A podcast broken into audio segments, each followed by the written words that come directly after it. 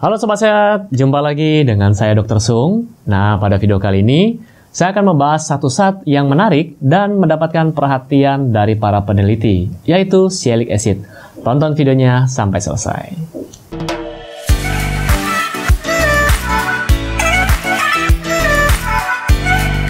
Oke Sobat Sehat, jadi video kali ini adalah video lanjutan dari video saya sebelumnya kalau di video sebelumnya saya pernah membahas ada satu zat anti-aging yang terdapat dalam sarang burung yaitu EGF, Epidermal Growth Factor, ya. Anda bisa tonton si videonya di sini kalau Anda penasaran.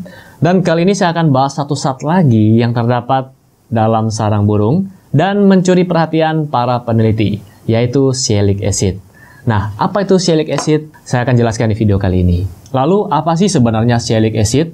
Nah, sialic acid kalau kita lihat dari katanya, ini berasal dari kata Latin atau bahasa Latin yang artinya adalah saliva atau air liur. Ya tentu saja karena terdapat banyak pada kelenjar liur. Nah, sialic acid ini adalah gula beratom C9 yang merupakan turunan asam N-asetil neuraminat atau N-asetil neuraminik acid. Sialic acid hadir pada semua jaringan tubuh sebagai komponen rantai oligosakarida, glikoprotein, glikolipid, dan konsentrasi tertinggi di susunan saraf pusat. Membran sel saraf mengandung sialic acid 20 kali lebih banyak dibandingkan jenis membran lainnya. Nah, sobat sehat, lalu dari mana sialic acid dapat kita peroleh? Dari beberapa literatur yang saya baca, kandungan sialic acid yang relatif tinggi pada kolostrum atau susu yang diperoleh pada awal masa laktasi, yaitu 1,4 15 mg per mililiter dibandingkan dengan susu yang diperoleh pada 7 bulan masa laktasi, tinggal 0,208 mg per mililiter. Ini memberikan gambaran tentang pentingnya SIA atau sialic acid ini sebagai nutrisi untuk bayi. Karena masa tersebut, susu adalah sumber nutrisi satu-satunya.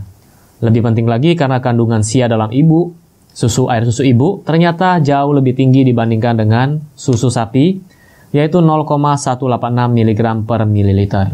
Untuk mamalia, sebenarnya tubuh mamalia termasuk manusia dapat mensintesis sialic acid sendiri. Tapi pada bayi yang baru dilahirkan, tubuhnya tidak mampu mensintesis atau kapasitasnya belum cukup untuk mensintesis sialic acid tersebut. So, daripada itu pentingnya ASI ya. Jadi ASI diberikan dari bayi lahir sampai 6 bulan disebut dengan ASI eksklusif. Jadi jangan diberikan makanan yang lain dulu. Oke, lalu Pasti Anda bertanya-tanya, apa sih manfaatnya sialic acid dok? Nah, kalau sialic acid ini sebenarnya terdapat banyak di otak manusia ya, konsentrasi tertingginya di sana. Jadi sialic acid ini berperan penting dalam pertumbuhan sel-sel otak, kemudian transmisi saraf, sinaps, dan lain-lain. Jadi intinya untuk perkembangan di otak dan saraf otak. Jadi pada bayi, pentingnya ASI untuk menunjang pertumbuhan sel saraf tersebut, pertumbuhan otak bayi, dan kecerdasannya. So, buat Anda para wanita yang sekarang sudah melahirkan anak atau bayi, harus diberikan ASI, at least sampai 6 bulan ya. Kalau bisa diteruskan sampai satu setengah tahun sampai 2 tahun. Kemudian manfaat sialic acid yang kedua adalah mencegah infeksi. Nah, kalau kita bicara soal infeksi, pasti ada bakteri atau kuman yang masuk ke dalam tubuh kita. Nah, khususnya di sini adalah infeksi gastrointestinal atau usus deh. Ya, jadi paling gampang kalau bakteri ini masuk untuk membuat terjadinya infeksi, dia akan menempel dulu di usus atau disebut dengan adesi ya. Jadi Anda bayangkan bakteri tersebut menempel di usus. Nah, bagaimana cara kerja sialic acid? Anda bisa lihat gambarnya di sini. Jadi saya tidak jelaskan apa itu ligan, apa itu istilah-istilah medisnya. Jadi saya langsung saja. Jadi sialic acid bekerja dengan cara menghambat agar bakteri ini tidak menempel pada dinding usus. Nah, kalau seperti itu, Akhirnya bakteri tidak dapat menginfeksi tubuh kita. Oke, kita kembali ke sialic acid yang terdapat pada sarang burung. Nah, mungkin bagi orang tua yang sudah belajar, oh sarang burung ada sialic acidnya, saya mau berikan ke bayi saya. Eits, tunggu dulu. Kalau bayi Anda masih usia baru lahir, ya tadi seperti saya sebutkan sampai usia 6 bulan itu adalah ASI eksklusif. Jadi, Walaupun kandungan sialic acid cukup tinggi pada sarang burung yaitu 9%, 7-9% dari berbagai literatur yang saya baca seperti itu, Anda tidak boleh memberikan ke bayi Anda yang baru lahir. Terus, yang konsumsi adalah siapa? Ibunya yang konsumsi silahkan. Kalau bayi Anda tetap dari ASI dulu.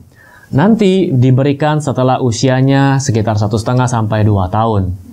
Jadi sampai sekarang memang belum ada literatur yang khusus membahas kapan sih sarang burung boleh dikonsumsi oleh anak-anak atau oleh bayi. Itu belum ada saya temukan. Mungkin kalau ada yang sudah temukan literaturnya atau jurnalnya, silakan komen di bawah kasih saya linknya.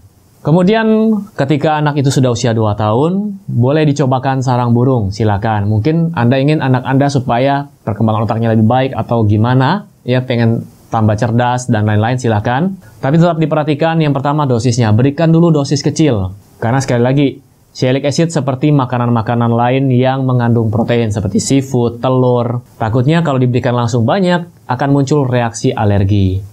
Nah, kalau sudah muncul reaksi alergi, Anda harus konsultasi ke dokter anak. Oke, itu tadi adalah penjelasan tentang sialic acid, zat yang bermanfaat di dalam sarang burung. Dan saya ulangi kembali, ada dua fungsinya. Yang pertama tadi untuk perkembangan saraf, transmisi, dan impuls, ya. Kemudian yang kedua untuk mencegah infeksi.